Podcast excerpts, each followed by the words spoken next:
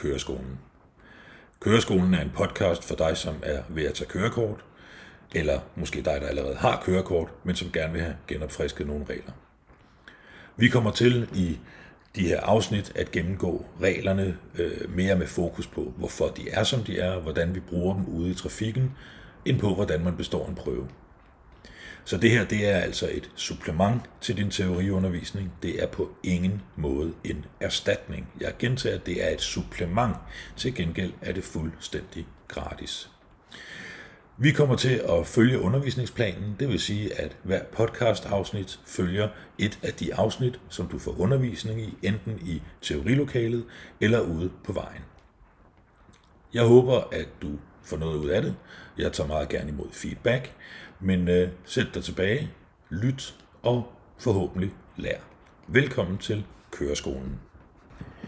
I denne episode der vil vi tale lidt om, hvorfor vi overhovedet har en køreuddannelse i Danmark, hvordan den er opbygget, og hvad du skal leve op til for at kunne få dit kørekort.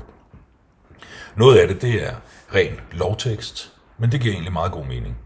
Så vi kan starte med at læse op, at det overordnede mål for køreuddannelsen til kørekort, køretøjskategori B, og det er altså almindelig bil, det er at give eleverne, det er altså dig, indsigt i og forståelse for de farer og vanskeligheder, de som bilister møder i færdslen, samt give dem viden om de færdselsregler og andre lovbestemmelser, der har betydning i denne forbindelse.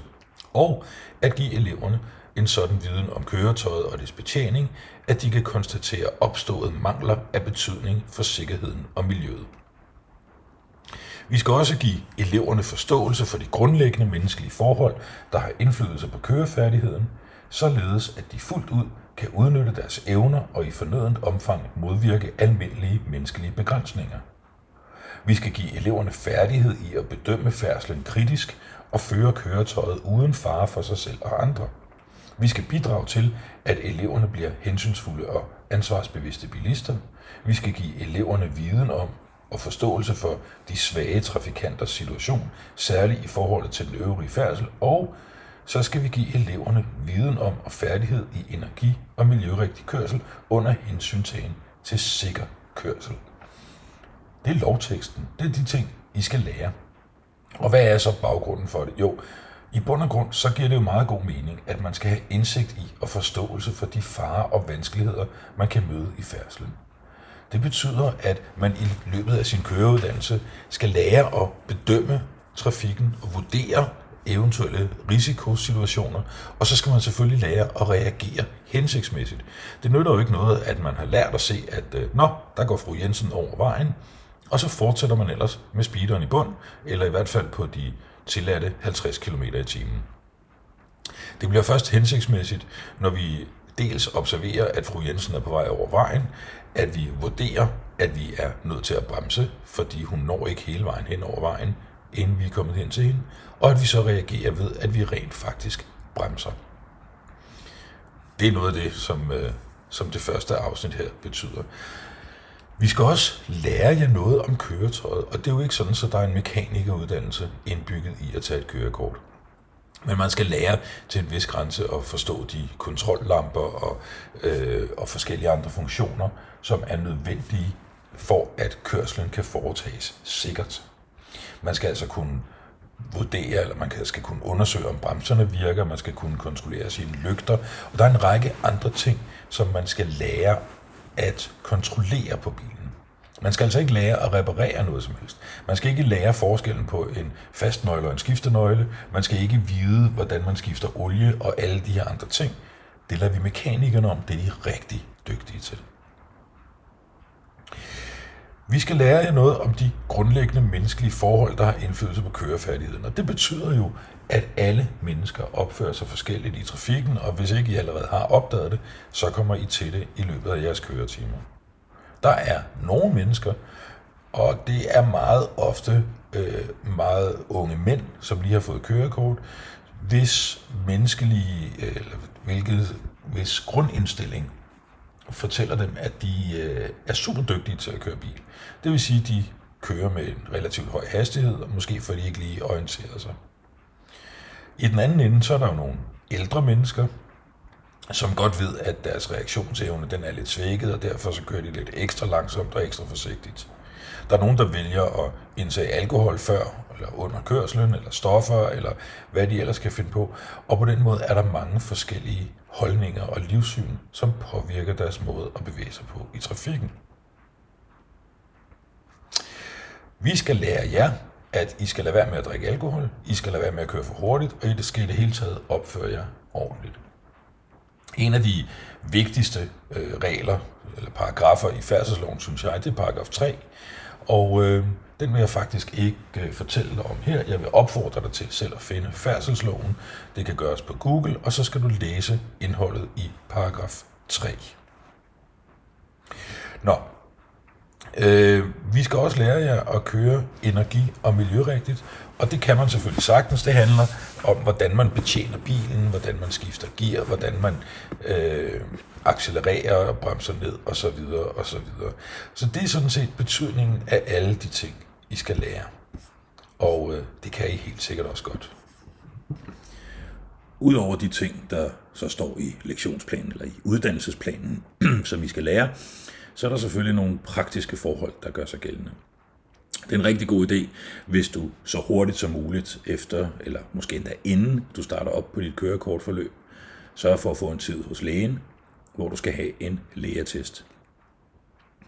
Det er en god idé at tage et øh, billede med til lægen. Reglerne er godt nok, at øh, lægen ikke behøver at se billedet, men det er ikke alle læger, der er klar over, at reglerne er blevet lavet om.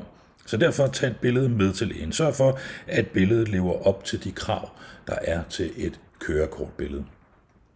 Det kan du se på nettet, hvordan man gør. Når du har den her øh, lægetest, og du har taget fat i køreskolen, så kan man sådan set sætte ansøgningsproceduren i gang. Ansøgningsproceduren består i, at man udfylder et schema, som sammen med lægetesten bliver afleveret på kommunen, hvor man så simpelthen får godkendt, at ja, du må gerne tage kørekort. Grunden til, at det skal gøres så hurtigt som muligt, er, at dels kan der være noget sagsbehandlingstid fra kommunens side, og dels så er der også noget ventetid på bestilling af køreprøver og den slags. Så jo før din kørelærer har dine papirer i orden, jo før kan processen ligesom sættes i gang.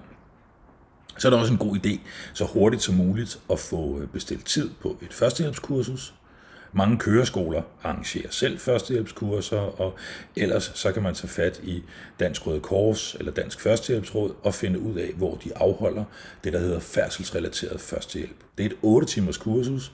Det er et krav for at få kørekort, og derudover så er det et vanvittigt godt kursus. Det er et kursus, hvor du forhåbentlig aldrig nogensinde får brug for det, du lærer. Men hvis du bare en gang står i en situation, hvor du kan yde førstehjælp til en anden person, så vil det være det hele værd. Så det er altså nogle ting, der skal være på plads. Hvad er kravene ellers? Jo, man skal være 17 år gammel for at erhverve kørekort i Danmark. Det betyder, at du kan begynde undervisningen tre måneder før, altså når du er 16 år og 9 måneder gammel. Hvis du tager dit kørekort som 17-årig, så er der et krav om, at indtil du fylder 18, så skal du øh, have en siddende ved siden af dig, som lever op til en række krav.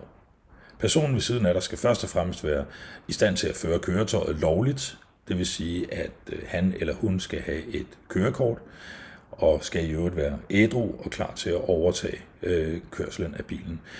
Det her kørekort, som øh, personen ved siden af dig har, det skal vedkommende have haft i minimum 10 år uden afbrydelser. Det vil sige, at de må ikke inden for de sidste 10 år have haft frakendt kørekortet, hverken betinget eller ubetinget. De må gerne have et klip eller to, det betyder ikke noget. Og sidst men ikke mindst, så skal den her person altså være fyldt 30 år gammel for at fungere som ledsager. Når man øh, har det på plads, og man skal i gang med selve kørekortet, så er der faktisk kun én ting mere, du skal tage stilling til. Det er, om du vil tage kørekort i en bil med manuel gear, eller i en bil med automatgear. Det kan nemlig godt lade sig gøre i Danmark at tage kørekort i en bil med automatgear. Men som reglerne er lige nu, og nu taler vi i starten af 2021, så er det sådan, at hvis du tager dit kørekort i en bil med automatgear, så må du ikke køre biler med manuelt gear. Der kommer simpelthen en påtrykt kode på dit kørekort, som begrænser det til kørsel med automatgear.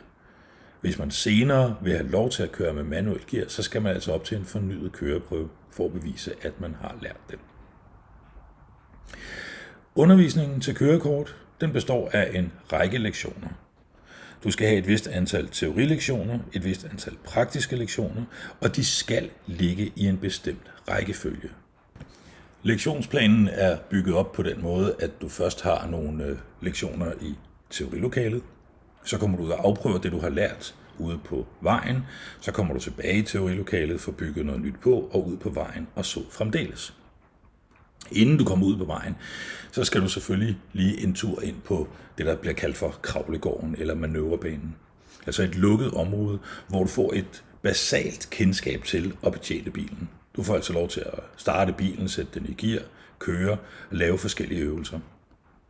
Det her det er jo selvfølgelig nogle ting, der skal være på plads, inden du bliver sluppet ud i den rigtige trafik. Det her, du lærer det her berømte koblingspunkt.